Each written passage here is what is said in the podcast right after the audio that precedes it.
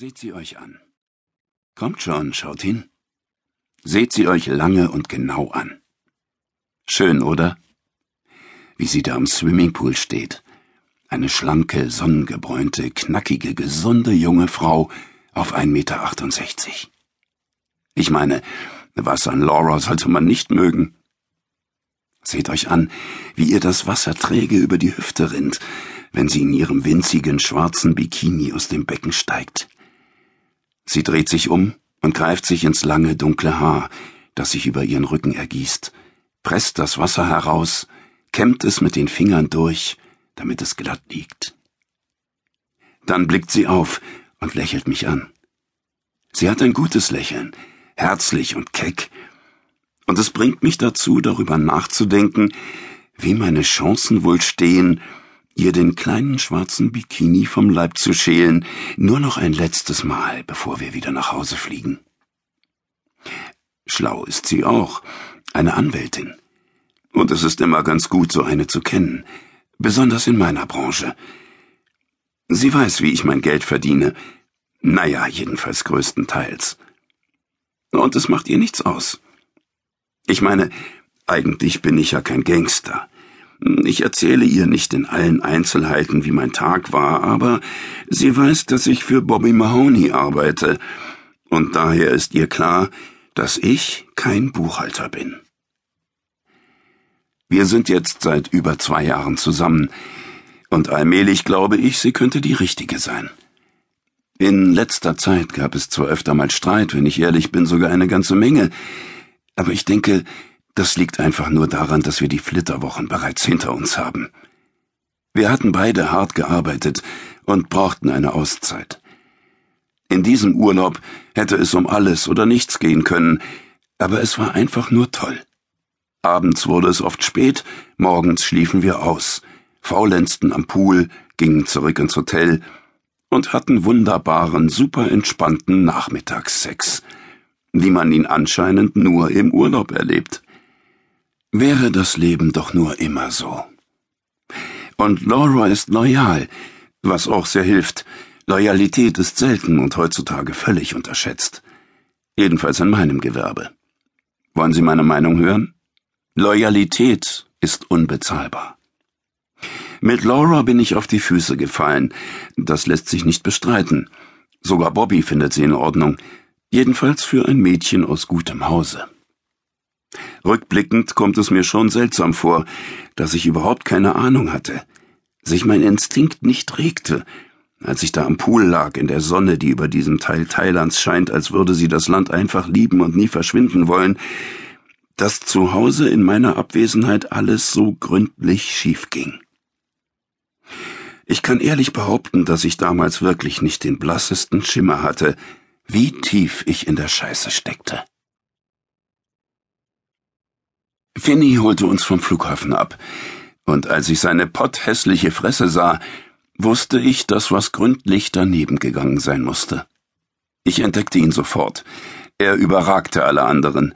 Die erleichterten Eltern, die ihre rucksackreisenden Teenager abholten, die Fahrer von Privattaxis, die ihre Pappschilder hochhielten, auf die sie eilig mit Kugelschreiber die Namen aufgeblasener Geschäftsleute gekritzelt hatten. Wir waren inzwischen müde. Der Flug von Bangkok nach Heathrow war absolut pünktlich gewesen, aber der Anschlussflieger nach Newcastle traf mit einer Stunde Verspätung ein, was wieder mal alles über dieses Land sagt. Laura hatte Finney nicht gesehen. Sie war zu beschäftigt damit, ihren Rettungsanker, wie sie meinte, wieder in Betrieb zu nehmen, das heißt, ihr Handy aus der Handtasche zu fischen während sie gleichzeitig den kleineren unserer beiden Koffer, also natürlich meinen, auf quietschenden Rollen hinter sich herzog.